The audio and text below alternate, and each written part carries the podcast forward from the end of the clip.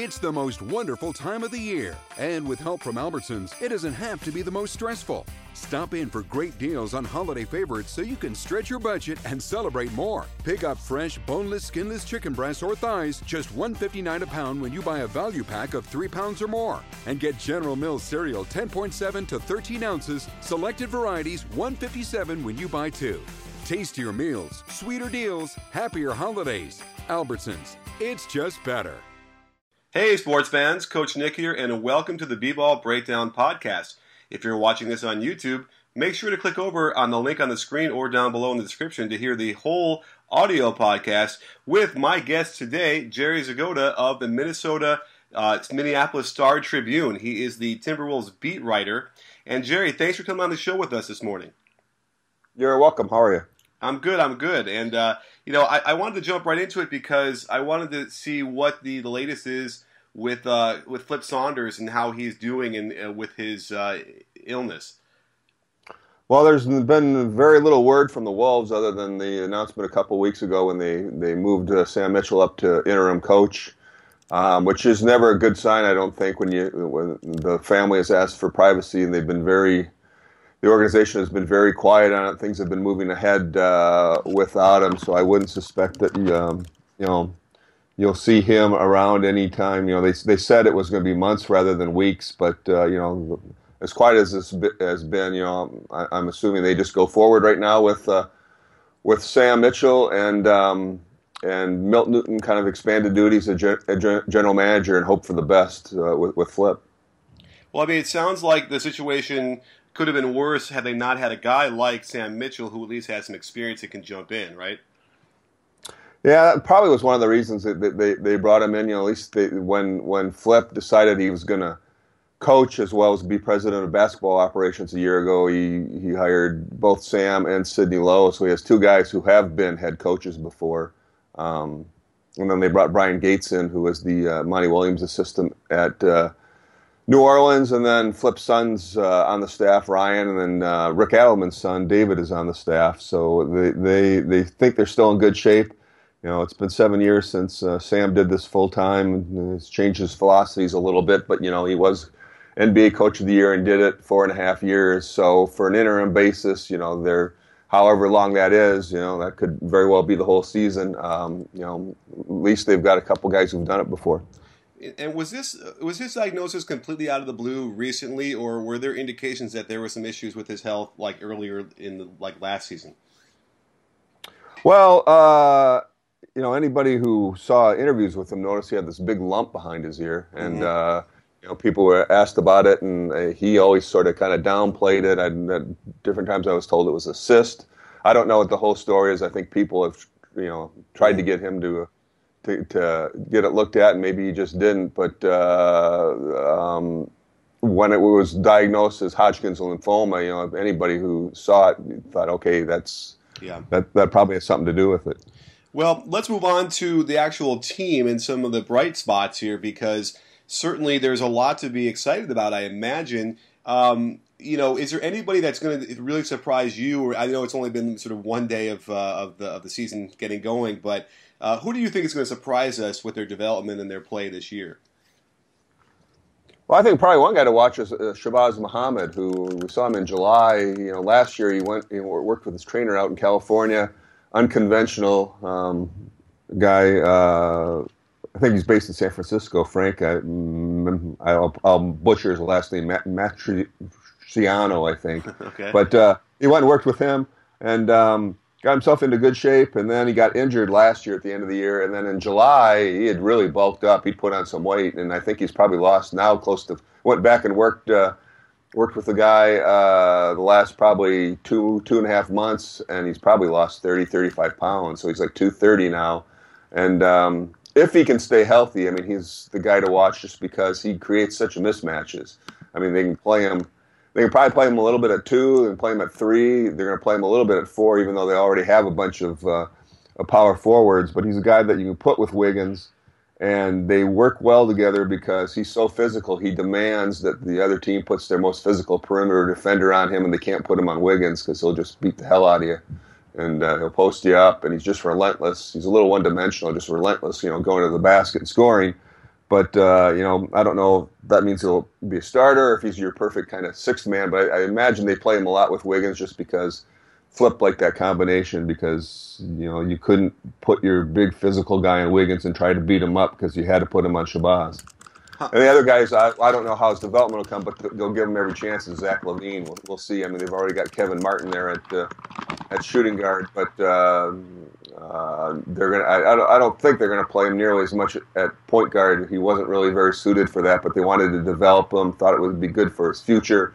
And when they decided last season was about playing for the lottery balls and trying to get the best player in the draft they could rather than, than winning. They played him a lot there just because, you know, they weren't going to win a lot of games with him running the point guard and not being very very prepared for it. So, but this year I think they'll play more at the two. They want to have you know two guys who can kind of handle the ball and create.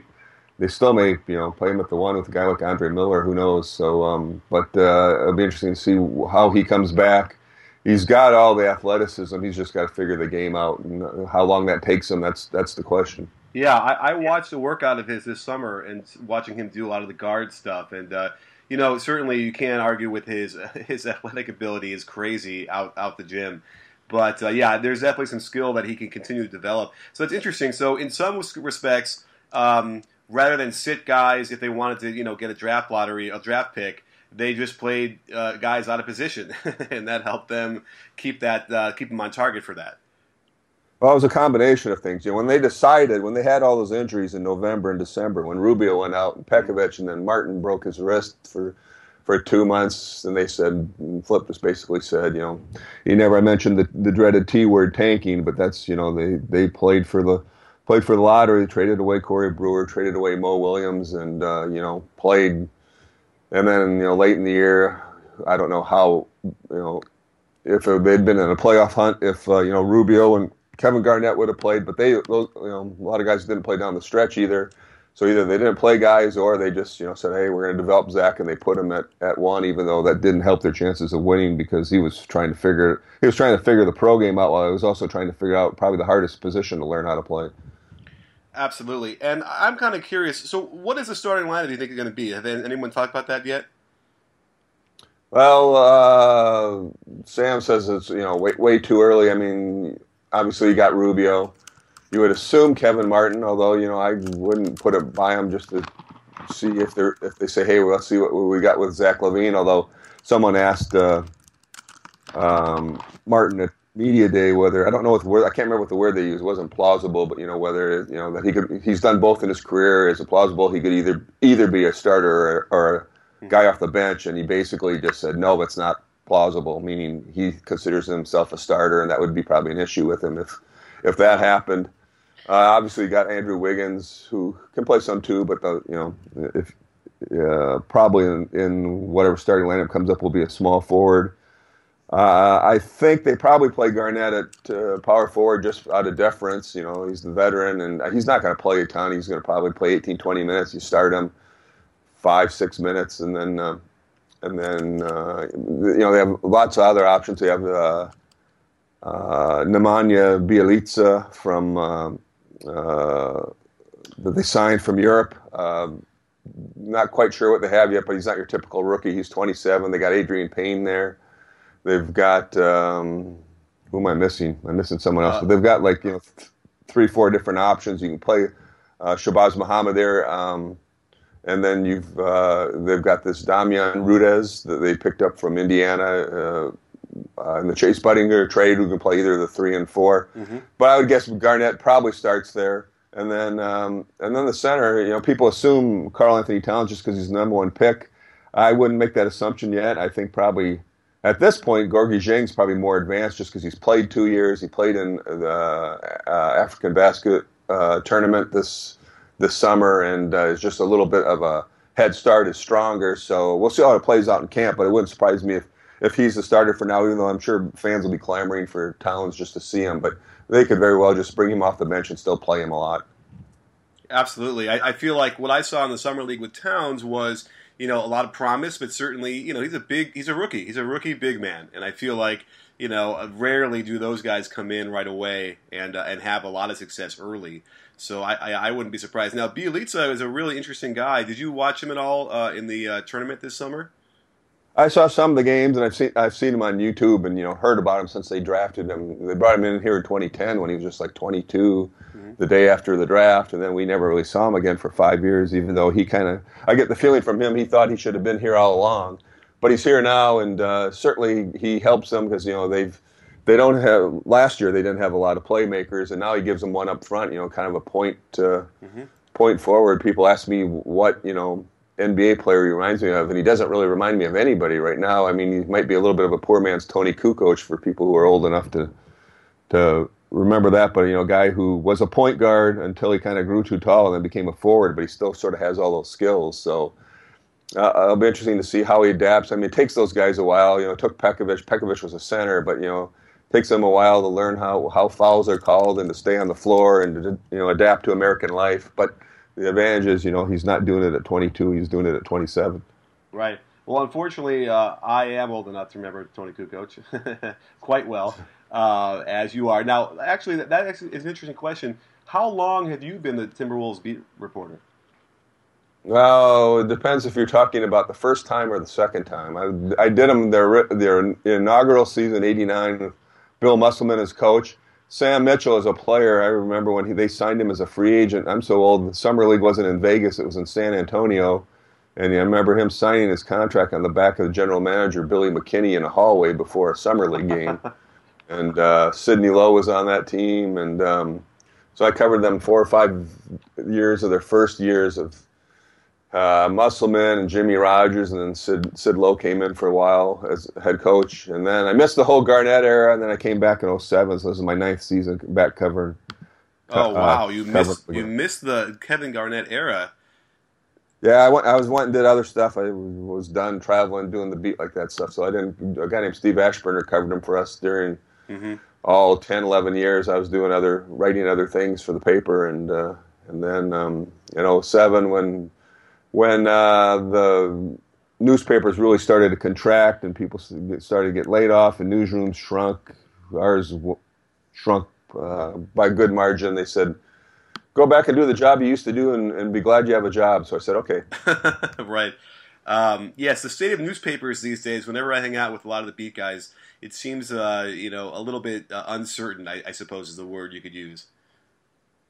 Yeah, it's just the whole process of everybody trying to figure out how small you have to get to till you find a model that works more online than mm-hmm. you know the days of the days of uh, printing uh, you know want ads so thick that you can't barely lift them off your doorstep and and uh, um, you know those those days are uh, long long gone selling full page ads for fifteen twenty thousand dollars so yep uh, everybody's trying to adapt and seeing what the new the new world looks like. I mean, it's the irony is there's still never been more demand for our product. Everyone just wants it for free, which is problematic. Right. Well, it's funny. I moved into a new house a year ago, and somebody, uh, like, I get a paper delivered to my house every Sunday and it was the strangest thing. I'm like, I, I, I hadn't seen a newspaper in a long, in a while, and uh, people like still are out there in the mornings delivering them. I have to imagine in Minnesota, you know, the, the the population is probably still a little bit more traditional as far as wanting the newspaper. I, I, I would think, but. Um, well, you know, let's focus a little bit on on Pekovic because I feel like uh, I wanted to hear what his update is and what what you know if he's going to be healthy anytime soon. Well, that's the that's the big question, and uh, you know I've become sort of the, the skeptic until you see him. I you know I'll I'll never count on him. I mean they they he he isn't uh, ready for. They had he had surgery. They shaved down uh, on his Achilles bone. Hopefully that would solve the problem he has with all the split pain that has bothered him the last two or three years. And uh, he won't be ready to to get on the court in the preseason. He said he might hope he hopes to start running in five weeks, which would be about the start of the regular season when they open the season October 28th in LA against the Lakers. And he was hopeful that he'd be back playing by um, by December. Uh, from what I'd heard, you know, if he if he's back before New Year's, that's that's probably the the best case uh, somewhere. So, and then we'll see, you know, how much he can play, what kind of shape he is in.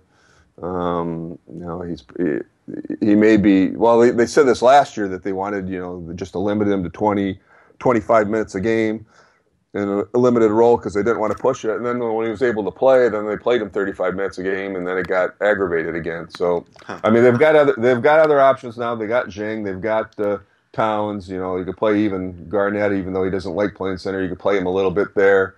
Uh, they'll play Payne there probably a little bit if you go to a small lineup. So you don't have to play him a, a ton. I mean, the problem is he's still owed three years and almost $36 million. Now, that's not quite as bad as it would otherwise seem because they still got a bunch of guys who are young on rookie contracts. But it's you know certainly not ideal to be paying a guy that who's who can't play. Well, I also think that paying a guy that if they want to trade him, which I would imagine if he came back and was playing somewhat well, they might look to move him so they can get Towns more minutes.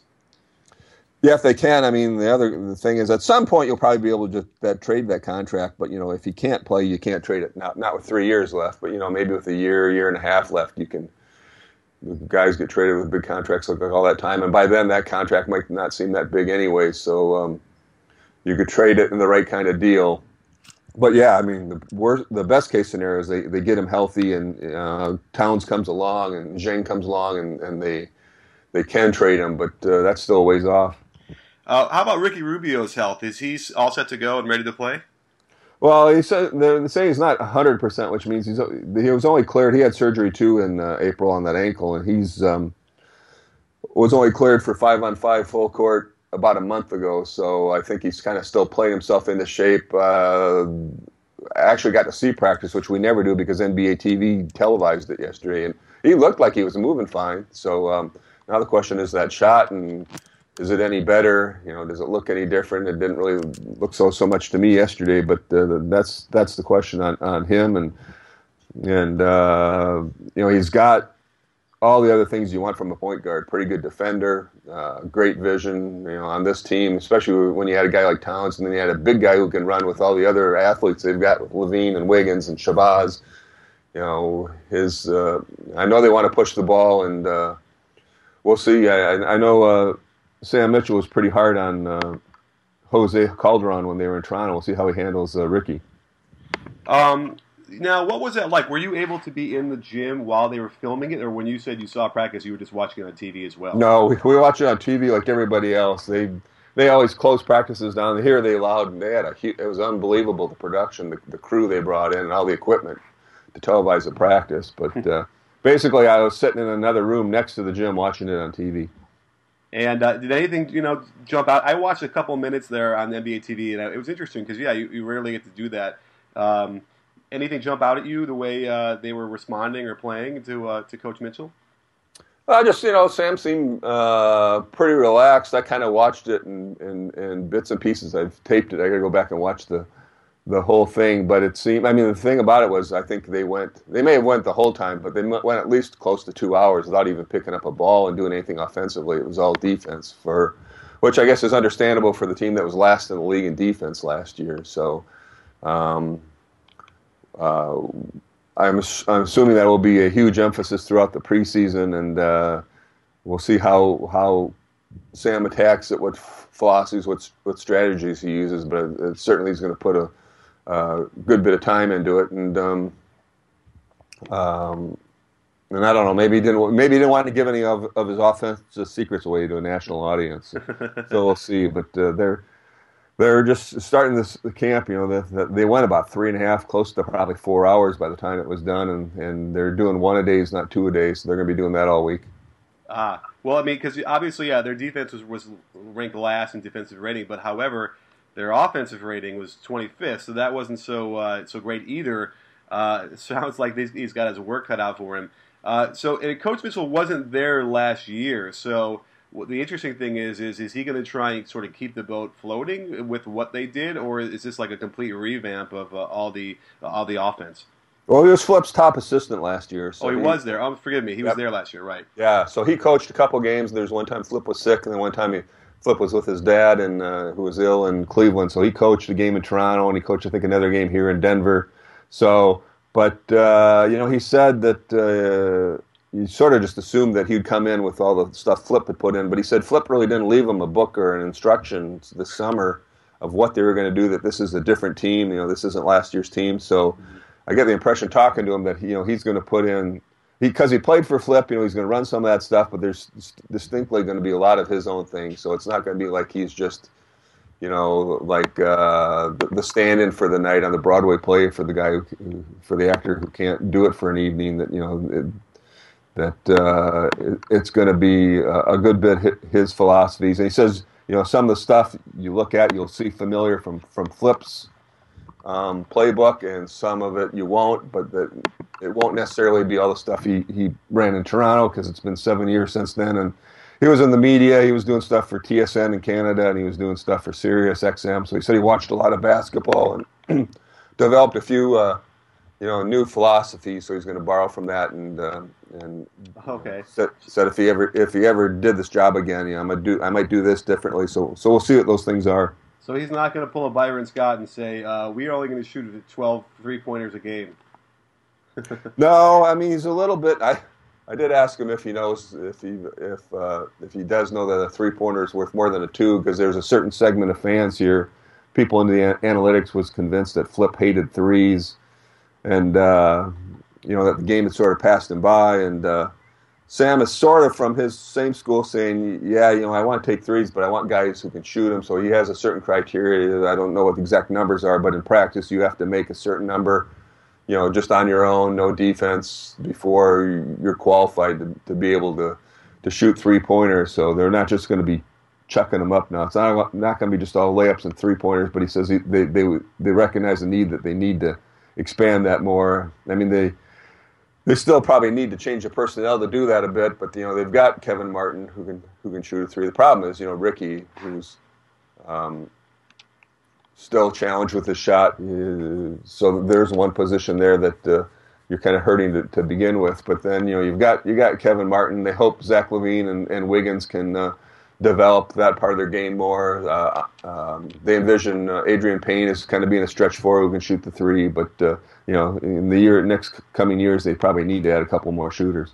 Yeah, it's funny because I get into arguments a lot with. Um, analytics guys from a co- as a coach. And by the way, I, I love threes as, as much as anybody, but um, I, I, sometimes they kind of default to think to thinking that well, you know, if he can make the 18 footer, all he's got to do is back up behind the line to shoot it, and whatever the percentage that goes down will be worth it. And uh, it doesn't really work that way in a fast paced NBA game where that shot is a long shot, and you need to be extremely comfortable shooting it before you're going to start to catch and shoot and get that shot off in a game. And it's you know it sounds like um, you know maybe even in Minnesota like the fan base or whoever is going to criticize that doesn't quite understand that. Well, yeah, I mean, it looks it looks good if you just look at it in terms of numbers, and you know, and then you turn on a you know, computer and you're an expert. But the game is, like you said, the game's played differently, and you know, the whole flow of the game. You got guys start checking up shots, even if you know they make it once out of, you know, uh, you know, even if they make 28%, that, that equates to 40% of the two or whatever the you know the mathematics are of it. It's still a different thing in the in the game, and you know, I I still think there's room someplace in the game for the for the mid range jump shot, even though some people will. Oh know, my. God! You're, be careful, Jerry. You're know. out of town. but the, the the the interesting thing, uh, uh, uh, well, you know, is that that's basically all that's left of Garnett's game. They bring him in here, and that's you know he's now kind of a 15 to 17 foot jump shooter. He'll post up a little bit, but uh, that's his game. It kind of goes against the modern NBA game. Oh, mid range is now become anywhere between like six feet and 22 and a half feet. I, I, I don't know how that happened, but yes, the an open 15 footer has become a four letter word, and uh, you know for a, a, distinct amount of the population of the NBA, that that, that would be a much more preferable shot uh, than jacking up a three. Let's talk about Kevin Garnett for a little, a few minutes because um, you know obviously it's been great to to have him back. I'm sure everyone was really excited to have him back. And is it, is he really the, the real real deal veteran in the locker room, arm around the guys, helping them? Is that really? I mean, it sounds cliche, but it, it sounds like there's anyone who's going to really be that guy. It's him. Well, we'll see. I mean, you know, all these guys, they've, they brought Garnett in, they brought Andre Miller in, they brought Tayshaun Prince in. As much, you know, for being on in the locker room and on the court, these guys are still though professionals. I mean, think they all still think they can play. So, I mean, I, I know, I think Garnett knows he's not going to play 30 minutes a game, but we'll see how this all works. You know, if, if indeed they all can stay happy. You know, if they start off well and things go well, then everything's fine. You know, but if things get in a tough spot, we'll see. You know, just how um, Sam, I, he did surprise me a little bit when I talked to him before the season for kind of a question and answer thing I did for, for our Sunday paper. I, uh, of how much he was saying, "Hey, we're going to play the young guys. You know, they're not going to learn if I, you know, and and you know, I, I thought he'd say, or I'd assume that they're going to use these three veteran guys. You know, you put them on the floor. Probably not all three of them at the time at the end of the games, but to settle yourself down and make the smart decisions.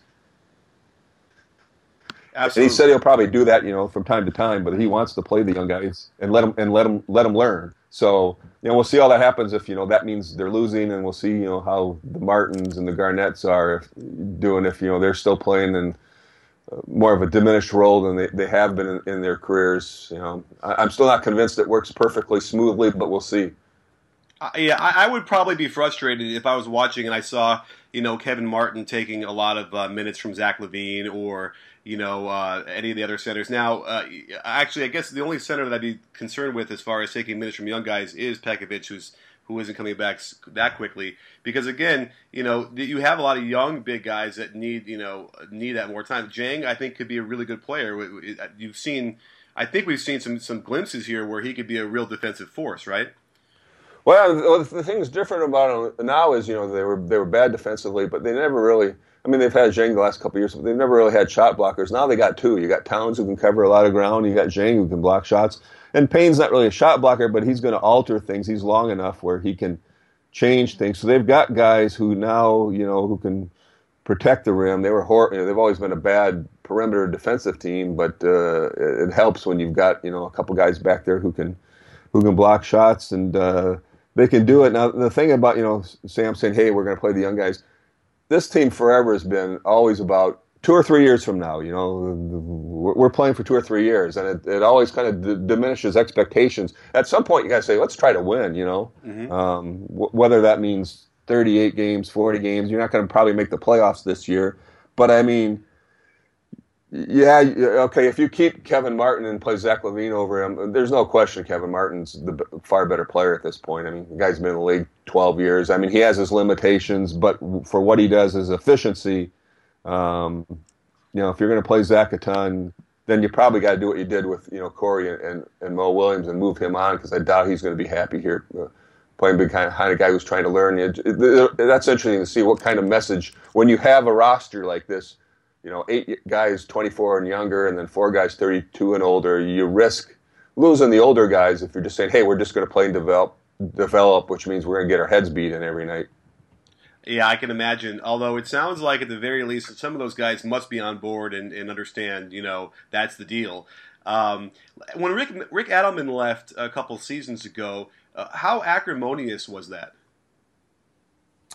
Oh, um, with who? With with Rick Adelman, like was was it a? I mean, did he just step down? Did they fire him? I like how I was never no, really I think He, I think he just realized that you know what he had signed up for wasn't gonna kind of come to be. I mean, he was, I don't know what his age was. He was close to 70, and uh, I think he had one year left. I think he could have come back. I think he had the option, mm-hmm. but the the uh, writing was short on the wall. Flip had had come in, and you know, Flip always as a coach. Even on the day Flip was hired, they asked if he was done coaching, and he wasn't very convincing in his answer. So I think I think Rick was ready to go. I mean, you know, he had come in here thinking with Love and all that um, that you know they had a chance with uh, Ricky coming in. Ricky basically arrived at the same time as Rick did, and just you know when they were putting it together that first year, they were they were playing pretty well. I think they were about 500. They get to March, and Ricky gets hurt, uh, tears up his knee. Then they have the whole thing with the Love contract where David Kahn ticked him off with and, and Glenn Taylor, the owner, by not giving him the five years. And then it became more obvious, you know, as time went on that Love probably wasn't going to be long for this organization, and you know, I think uh, Rick just realized, hey, it's you know, he probably could have exercised his option. I'm, I can not remember now, maybe if it was a mutual, if the team had an option too, but you know, come back for that next year. But I think at that point he'd he'd had enough, and uh, you know, he'd uh, he was making five million a year for three more years, and he got his sons both jobs in the in the organization, and uh, I think he just thought it was time. I don't, I don't think it was really acrimonious. I think it was just time that you know the the vision that he had of a Love and Rubio thing wasn't going to work out, and it was going to be a sort of a new age with Flip coming in replacing David Kahn, and it was time to go back to, to Oregon and, and play with his grandchildren.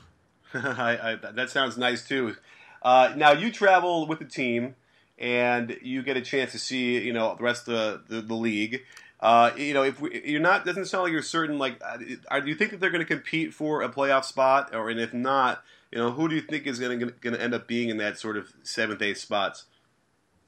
Well, I thought, you know, uh, I I thought early in the summer that there might be a chance that they could be sort of like a New Orleans, you know, if everything, if they got their health, which they haven't uh, been able to do. The, the one thing that uh, that Flip did uh, before he took his leave of absence is from his time in Detroit, he went out and got Arnie Kander, the uh, physical therapist, the strength coach, whatever you want to call him, kind of a guru. This guy with all these kind of ointments and home remedies and contraptions, who's yeah. NBA players swear by. So maybe he can help keep this uh, team healthy. And I thought, but you know, if they could keep stay healthy and with this kind of mix of veterans and young players, you know, they're they're not a 16 win team. I mean, they they played to be a 16 win team because they went out of their way to do it by the you know the people they rested, the people they traded. And I thought, you know, maybe they could be like New Orleans and be in kind of the hunt for the playoff. And if things turned right at the end, that maybe they'd get in. But now with all the whole flip stuff, it just leads me to believe, uh, not that I believe in curses, but you know, just that you got to temper stuff with this organization. That things never go as smooth, smoothly, as smoothly as you think they might. You know, just when you think things are going, then this kind of comes up, and maybe it will, maybe it'll work out. Maybe Sam will be a great success and things. But you know, uh, if, if, they can get probably somewhere in the 30s uh, for victories and um, show the, the, this thing in the upswing, that's probably a a good season. You know, you are in the West. I mean, you look at it, you got about six teams just off top of your head you know are pretty much going to make the playoffs unless they have injuries like Oklahoma City did last year. And then you've got, you know, there are some teams that aren't going to be what they were, Portland uh, among them. But uh, you know, to think that the Wolves are going to jump up into that seventh or eighth spot, that's um, that's probably a pretty big leap in, in one year. You know, two three years, yeah, but uh, probably not this season.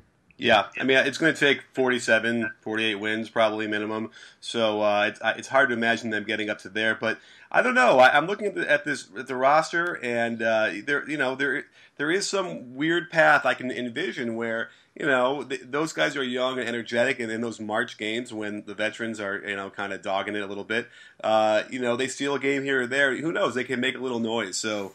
I certainly would be optimistic uh, at the very least, and I think this is uh, this feels a little bit more like I could see a clearer path for the Timberwolves than I could for, for instance, the Sixers. Oh yeah, the Sixers are still you know still a mess. They're still just accumulating assets. At least with with this team, you can see they're being put together. You know, with uh, so players, I mean, they still got issues they got to figure out. They got to you know figure out is Ricky the answer at the at the point guard? Can you get away with a guy who can't shoot and score in this league that's dominated by scoring point guards? Got to figure out exactly where Towns plays. Um, but uh, you know that I, I, think by and large the people in the league are overlooking this team, thinking that this is a 16 win team and they're going to win 20 games this year. And I don't see that unless you know they get hurt again.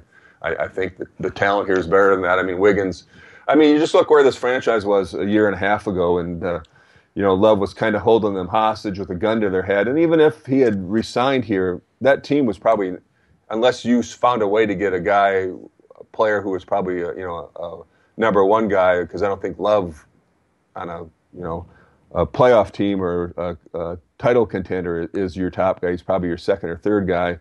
You know, they weren't going to probably go anywhere other than the playoffs. And all of a sudden LeBron goes back to Cleveland. You're able to leverage Love to get Wiggins. Um, and then you uh, play the season out, and for the first time in your history, you get lucky in the lottery and you get Towns, and all of a sudden you got not just two guys who are number one picks, because you know there have been, you know, Michael Olowokandi and uh, you know other guys who were number one picks. Uh, you know, Anthony Bennett, who probably didn't deserve to be. But I mean, these are guys who've been talked about, you know, Wiggins and Towns since they were 13, 14 years old, 15 and usually those guys turn out pretty good in the league. You know, I that, that was the elephant in the room I didn't even bring up quickly, which was uh, Anthony Bennett getting cut. Was that was that a surprise to you? Well, I wouldn't have done it if I was them, just because. I mean, you don't cut Anthony Bennett because you've got Kevin Garnett, you know, and, and I don't think they're saying they're they're doing that. I just think they decided that you know they they're invested in in Payne because they still owe the Hawks the number one draft pick for him. So to say we're going to choose Bennett over Payne, then all of a sudden you've kind of wasted a first round pick. Now you can say, hey, they, they got him in the trade and you're getting rid of him already, but you know the prize of that trade was Wiggins. So I think they can. That's sort Right. of how, how, how they rationalize that. And I just think they thought there were too many other guys. They they they signed Bjelica. Um, they uh, you know they, they have Payne. They've got uh, uh, Garnett there. Um, you know they've got they've got other options there. And uh, Bennett basically came to them and said, you know, can you get me out of here? You, obviously, he wanted to get to Toronto, and uh, they saved themselves a little over two million dollars in salary. Doesn't make any difference on the cap. They saved it out of their pocket. Which anyone who's followed this team and see their history of selling second round draft picks, money is important to to Glenn Taylor and, to- and to this team. So um, I wouldn't have done it just because of the fact of you know the guy's 21 years old. You can't, anyone who says he's a bust is an idiot because you can't I mean, these guys take a while to to, to, to figure it out. He, yeah, he probably shouldn't have been a number one overall pick. You know, Cleveland surprised everybody and picked him there, but the guy still has a uh, great athlete, and uh, you know, you just hope he kind of figures it out. A lot of times, it takes these guys bouncing around. You know, going to China or Europe, or you know, getting um, you know so, uh, socked in the gut and getting cut or traded before they they figure it out. And you know, in two or three years, they yeah they may end up regretting it, but right now they just said, hey, we've got other options. He wasn't going to play that much, and uh, they they said it was sort of mutually bene- uh, mutual benefit. Well, I will say that uh, doing a podcast, having you come on was certainly mutually beneficial to, to me and my audience because uh, terrific stuff that you brought with uh, to the show. So I can't thank you enough for coming on, and uh, we'll definitely have to check in with you later on in the season and see how uh, how these predictions are going to play out. Yeah, it's going to. I mean, it's, it should, it should be, if nothing else, intriguing to see. I mean, this is a this is a team when you travel with them. It's going to be it's kind of like a rock show because you've got you've got Wiggins and uh, I mean Ricky on his own is uh, attracts all kinds of attention wherever you go. And then you got Wiggins, then you got Towns, and you still you know then you've got Garnett. So uh, I mean. Um, I think people they may sell a few league pass subscriptions just for people who want to watch this team, and certainly on the road they're going to be popular. And I, I promise I'm going to do a few Timberwolves games this year when I break them down. I, I think I was remiss. I don't know if I did one last year. Somehow it fell through the cracks. So I promise I'm going to get there because certainly Ricky Rubio is one of my favorite players. I love to watch him play. And, uh, and uh, the way he passes is great, but his defense is terrific too. And he doesn't get enough credit for that for some reason. Yeah, I mean he's. Uh, I mean there are some people here who think he's like the best defender in the league, and he, he's probably not as a point guard. He's probably not, but he is a good help defender. He's very active. He's a good team defender. You know, he gets in a lot of lanes. He's a lot of steals. Maybe gambles too much for their for their taste, but uh, you know they're. Gonna, I think they're going to be more aggressive this year. I think they're going to want to try to use their athleticism and try to. We'll see if it works, but I think they're going to try to really, really force things uh, defensively, and um, we'll see how that works out. Well, terrific stuff. And uh, tell us how we can follow you on Twitter. Uh, on Twitter, I'm uh, Jerry Zgoda, just J E R Y Z G O D A. Uh, it's the Star Tribune, or you can just go to startribune.com. Uh, backslash Wolves, you take you to, to all the, the, the, the Wolf stuff of uh, video and stories and and all that. Awesome. Well, thanks for joining us, Jerry. I really appreciate it. And don't forget, sports fans, at B-Ball Breakdown, we're not a channel, we're a conversation. You in? Are you in, Jerry? I'm in. When you don't go to geico.com, car insurance can seem intense. Like breakup R&B intense. I thought you said you loved the sweater that I got you. If you didn't, you could have told me. Geico makes it easy. Just go to geico.com anytime to update or check your policy without all the extra drama. I even had a gift receipt. This holiday season, AT&T is giving away $25,000 just for telling them what great LG products you want this year. Stop by a participating AT&T store and snap a selfie holding up the LG products you want to get, like the LG V20 with 5.7-inch HD display and DirecTV app to watch live TV. Then share your selfie on Twitter or Instagram with hashtag Here's What I Want Sweeps or upload it to Here's What I Want Sweeps.com for a chance to win 25 grand. No purchase necessary. Click the banner for rules and a list of participating stores.